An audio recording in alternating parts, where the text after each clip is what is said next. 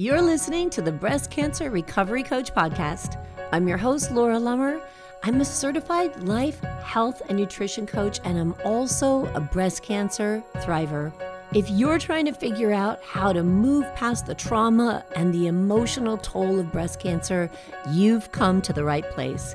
In this podcast, I will give you the tools and the insights to create a life that's even better than before breast cancer. Let's get started. Hello and welcome. You are listening to the Breast Cancer Recovery Coach podcast, and I am your host, Laura Lummer, and I'm thrilled that you're joining me here today. I have a great topic to dig into today, and this is something that I believe because I see affects so many of us on such a very, very deep level. And this topic we're going to talk about is I think this underlying energetic, this underlying behavior that we have, and this behavior leads into and feeds into so many other very important ways that we treat ourselves. So it might seem weird to think that the way that we treat other people has something to do with the way we treat ourselves, but it's not weird. And we're going to talk all about that today. So before I jump into it, I just want to remind you that you can go to my website, thebreastcancerrecoverycoach.com, and you can get lots of free downloads and free resources to support you at whatever stage you are in in your cancer process. So I have some free downloads on food, how to eat without fear and guilt after breast cancer. I've got a book on lymphedema and exercise, which is such an important topic because so many of us shy away from exercise because of lymphedema when exercise is so critical to helping us manage lymphedema. And there are meditations, and there's a free video series of my four pillars of breast cancer recovery, which is not only just helping you understand the philosophy that I use of release, renew, regroup, and revive, and this almost a, a process after breast cancer, after going through a breast cancer diagnosis and treatment. But there's also some really valuable downloads inside that video series for you to print out and use as you're listening to the short lessons in the video series and start your exploration of yourself, to start some self examination and to start looking at some of the thoughts that you have and how these different pillars of breast cancer recovery may be playing a role in your life. So, lots of good stuff there. You can also go there, and if you want to work with me, you can join one of my programs. I have Becoming You, which is an eight week program to help you really decide what you want in your life. Like, where are you at now? We come out of breast cancer in this daze, and sometimes we don't move out of that daze. And years later, we can still think, I'm just kind of floating along. Like, I don't know where I'm going. I don't know. I don't have a solid footing or a grasp on what I want to do and who I want to be. And that's what becoming you is all about. And then I have the 90 Days of Wellness. And 90 Days of Wellness is an intensive, amazing program that looks at everything from food and self care and all of the aspects of deep health mind, body, environment, everything that's involved in this holistic approach to supporting our wellness. And both of those programs give you access to coaching with me. And then, of course, there is my baby, the Better Than Before Breast Cancer Life Coaching Membership, which is a monthly membership that gives you tremendous benefits life coaching, workshops, community, new focus areas every month, and all the programs the Becoming You the 90 Days of Wellness, and many other meditations and programs that I've created over time are inside the Better Than Before Breast Cancer Life Coaching membership. So you can always join that membership and check out those programs and see how they work for you and take your time as you implement everything that works for you in your life. All right, my friend, let's jump into this. Let's talk about people pleasing. Now, people pleasing is a really big topic. And it's something that has a powerful impact on us. What does it have to do with breast cancer? Well, it has to do with wellness. It has to do with stress reduction. It has to do with the way we treat ourselves and how we're willing to put ourselves aside because we want to keep the peace with others. So I want to be careful here because when we say put our own needs second or third or fourth or fifth in the interest of someone else, sometimes depending in our life, we do that, right? Sometimes we're a caregiver for someone. Sometimes we've got young children who need us and we have things that we do have to do for them. But even in those situations, there are a lot of things we do that maybe we don't actually have to do that take us deeper into pleasing someone else, into someone's thoughts about us, into a belief of what we're supposed to be doing, and take away from what we need in order to support ourselves to get through those times. You know, I have four kids, and I can certainly remember when my children were young, and my group of friends all had young children, my sisters, and we all had young children. And, you know, the level of exhaustion and wear and tear on the moms was phenomenal. And it's so common that we put our needs not just next to, I mean, you got to get up, you got to feed the kids, you got to get them to school, you got to do homework. Those things have to be done. But self care also has to be done, right? Downtime has to be done. We have to be able to sit down and have a meal sitting down not driving in a car somewhere. Taking care of elderly parents. That's the stage that my many of my friends are in right now. And that's another situation that can bring on a lot of stress. And so it requires that we take time for ourselves. So we have to look at what is really needed in the situation that I'm in, what is needed at work, what is needed in my relationship, what is needed with the people that I am responsible for caring for and what do I need? And are you putting your needs so far down that list that you never even get to them because you tell yourself and you believe that people will think a certain way about you if you don't do certain things? Okay, so let's dig into that.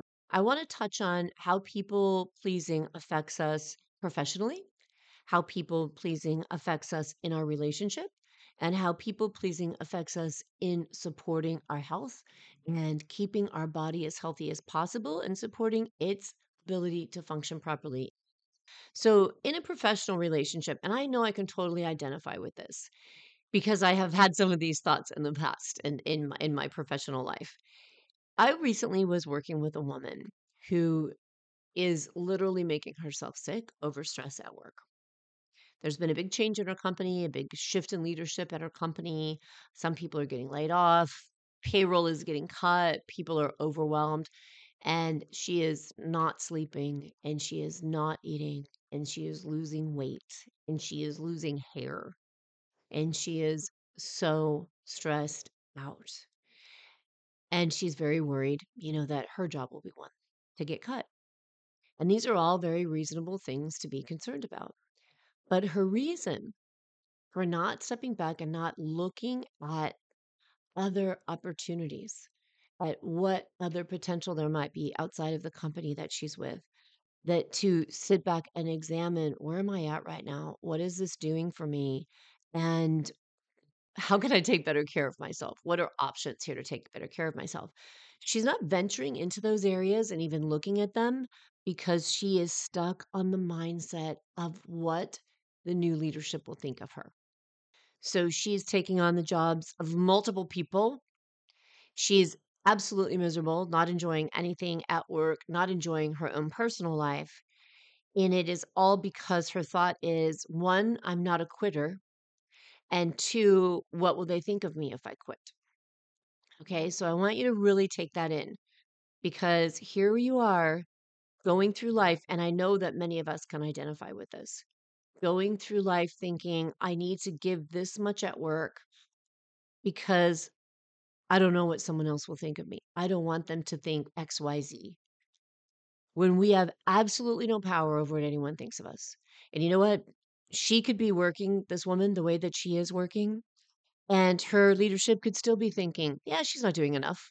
There, there's no telling what someone else is thinking. But when we go into that mentality and we're thinking about, I want to make sure they're happy. I want to make sure they are they are looking at me, they're happy with me, that I put all of my needs and my health and my happiness and my sanity at risk for what someone else might think of me. That is people pleasing. When we're in people pleasing, here's what we're doing we're ignoring our own intuition. We're ignoring everything inside of our body that says, This is not good for me. This is not what I want. This is not what I need. This is not serving me. I don't even want to be here. We're not even taking the time to sit back and acknowledge that and, and allow ourselves to tap into that intuition. We're way up in our head and we're telling ourselves stories about what other people will think as if those stories are absolute truths and as if you have any power over it. So I look at people pleasing as this difference between I want to do something nice for this person because I love this person, right? And I want to do something special for them. That's not people pleasing, right? That's loving. That's just giving love in a relationship. I want to take good care of my kids and show up at their soccer games and softball games and those kinds of things. Are you showing up because you want other parents to go, oh, look, she's showing up? Are you showing up because you love to see your kids? That's not people pleasing.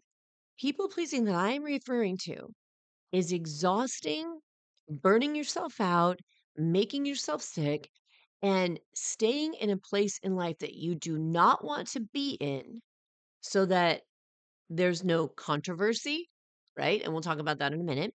And so that you will convince yourself that people will think of you what you want to be thought of, right? I want to be thought of as a hardworking, dependent, you can come to me with anything. And so I will exhaust myself and literally just be undermining every aspect of my health to try to make someone else think that about me.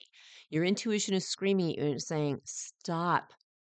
This isn't working. I don't want this. This is horrible. You're even saying to yourself, This is making me sick. And you keep doing it right? So that's the kind of people pleasing I'm talking about. When we're violating our own instincts and our own intuition, we are not using our own voice, we are not giving weight and priority to what is happening inside of us and inside of our body because we want someone else to be happy.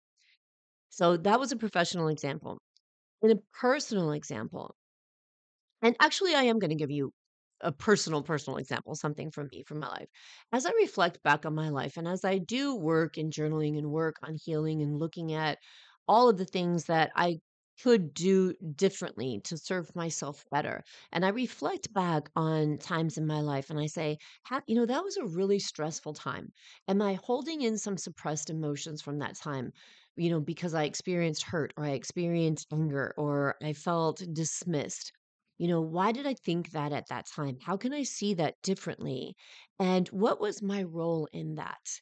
Why did I allow that situation? Why didn't I walk away from that situation? Why didn't I speak up in that situation? And a lot of times, what comes up is that I wanted to be perceived as the good wife, the good mom, the good daughter.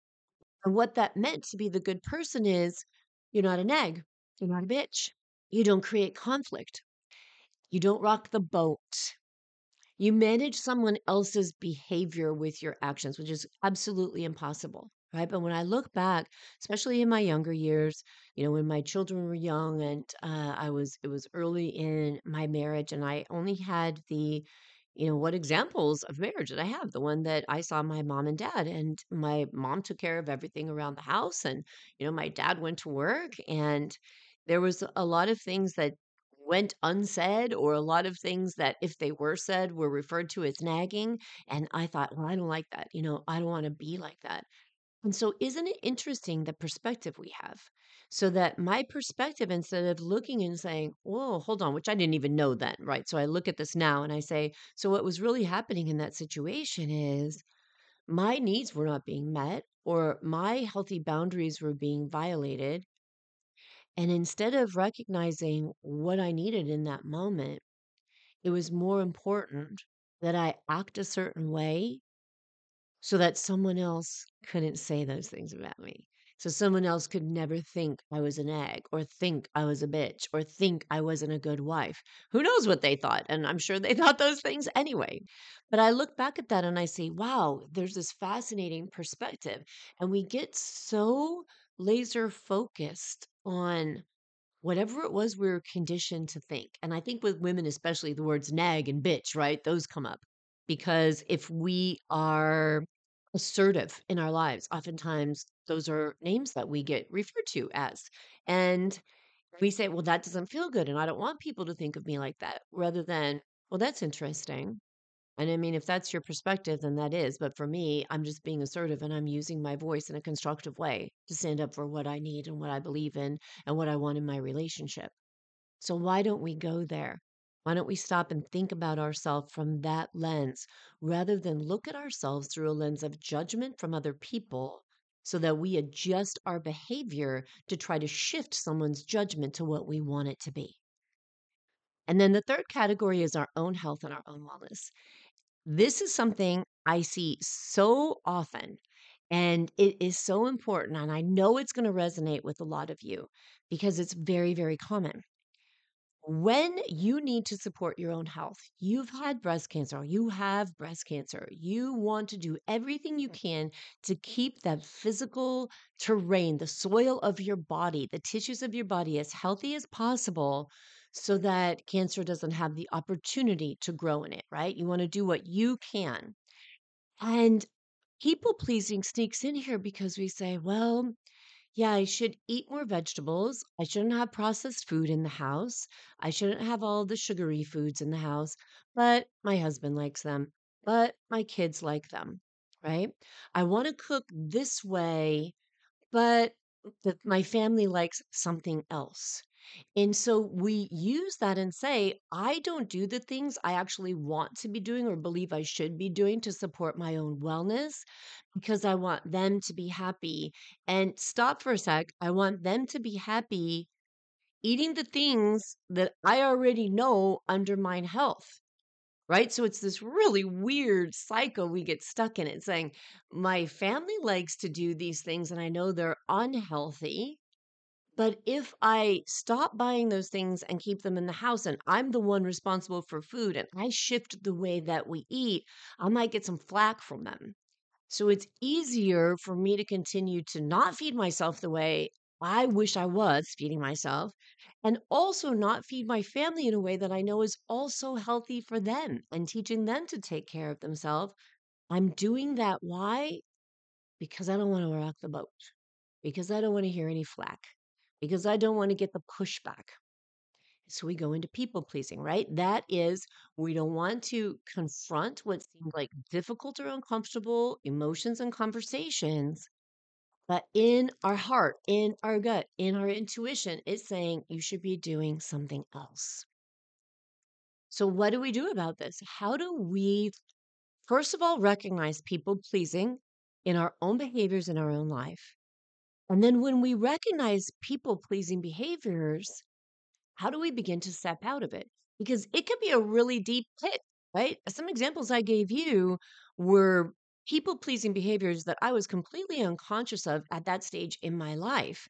And I still have to work today, right? I have to work today to be really conscious of that because it's this very natural habit that I think a lot of people have where we see someone else's emotions getting upset and we want to calm it down.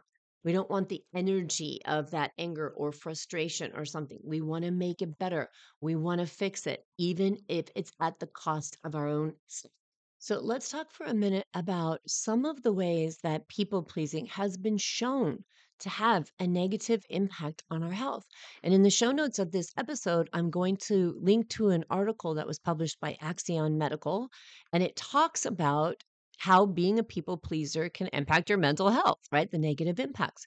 So the negative impacts that this article lists are insecurity, unhealthy relationships, low self esteem, the constant need for validation, the inability to set personal boundaries, increasing anxiety, and then failing to make yourself a priority on practicing self care.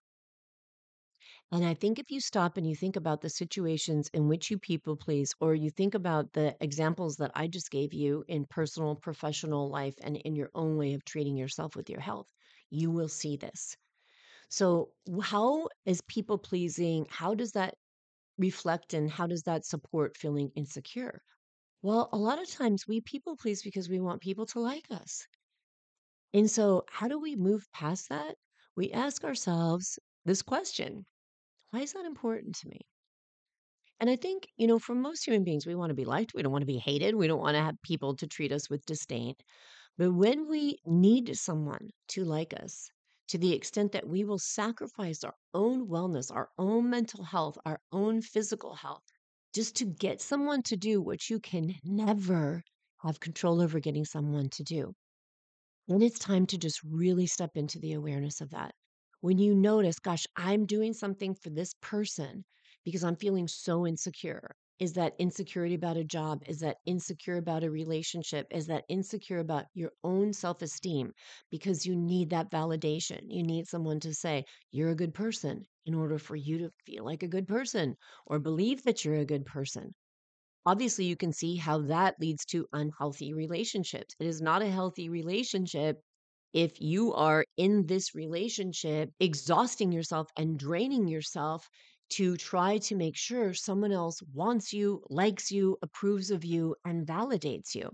So you can see, I think, even if you sit and you listen to some of these comments and you listen to some of the effects that it has, and you think, when you start to think about them, you notice how your body feels, and you'll notice immediately, wow, this is, this doesn't feel good like physically these kinds of thoughts and these kinds of behaviors and i'm pretty sure that almost everybody listening to this can think of at least an example in their life where this has been true and may be true now and when you think about it it doesn't feel good.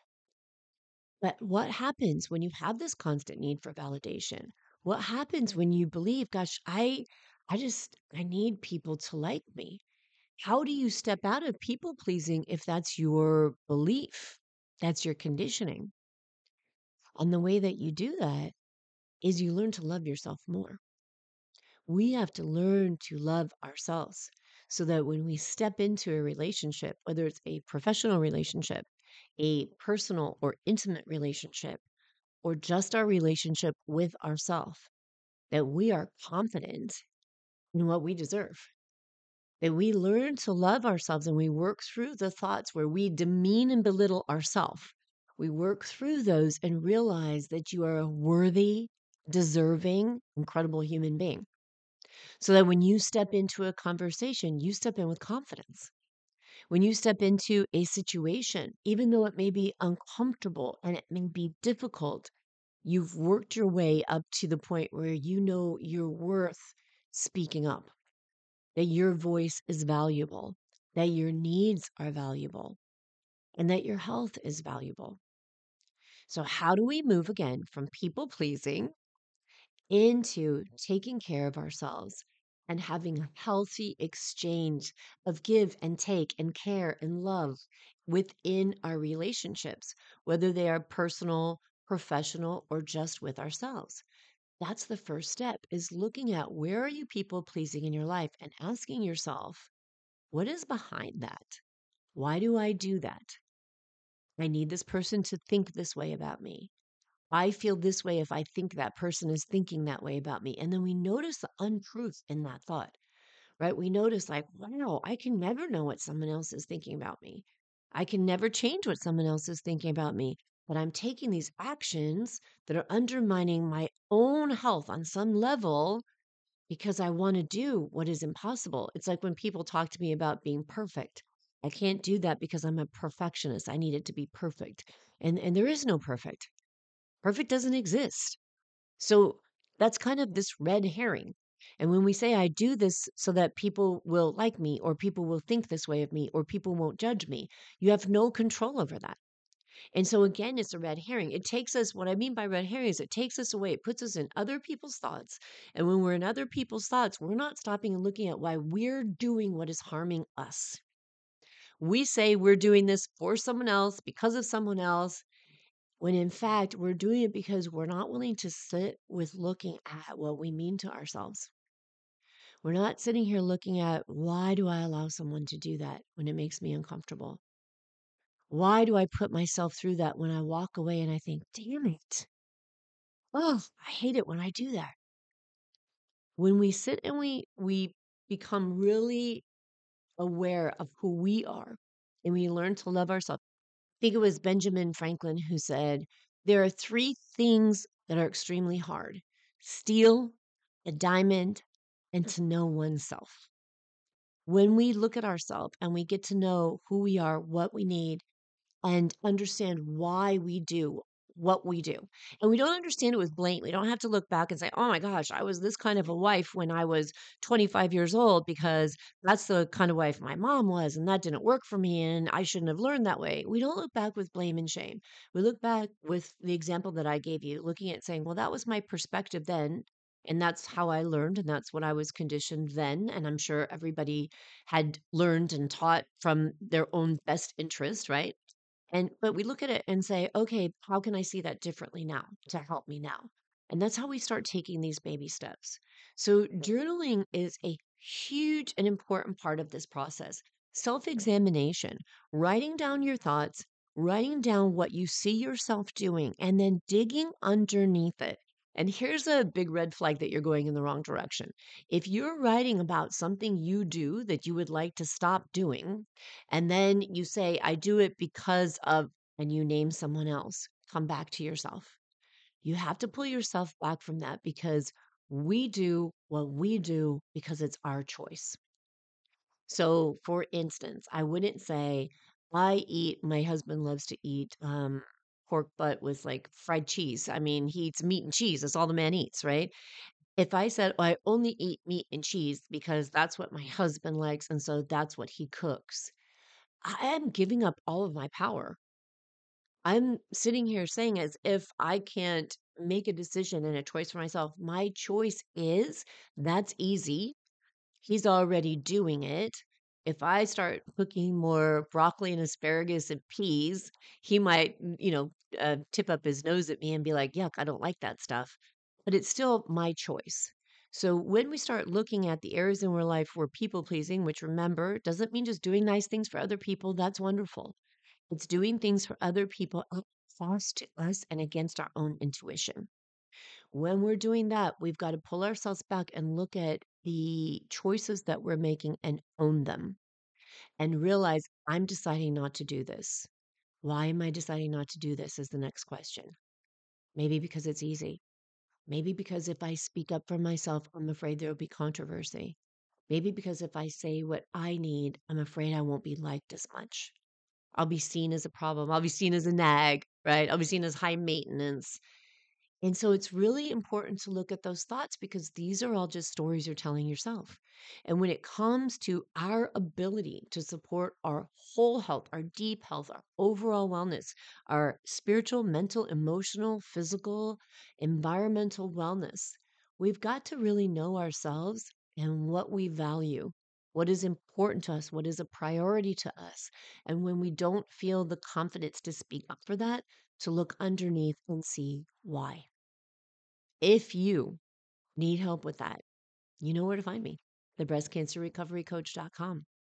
I have a ton of ways to support you, but also take into consideration just everything you heard in this podcast and do the hard work, which means break out a piece of paper and a pen and write it down.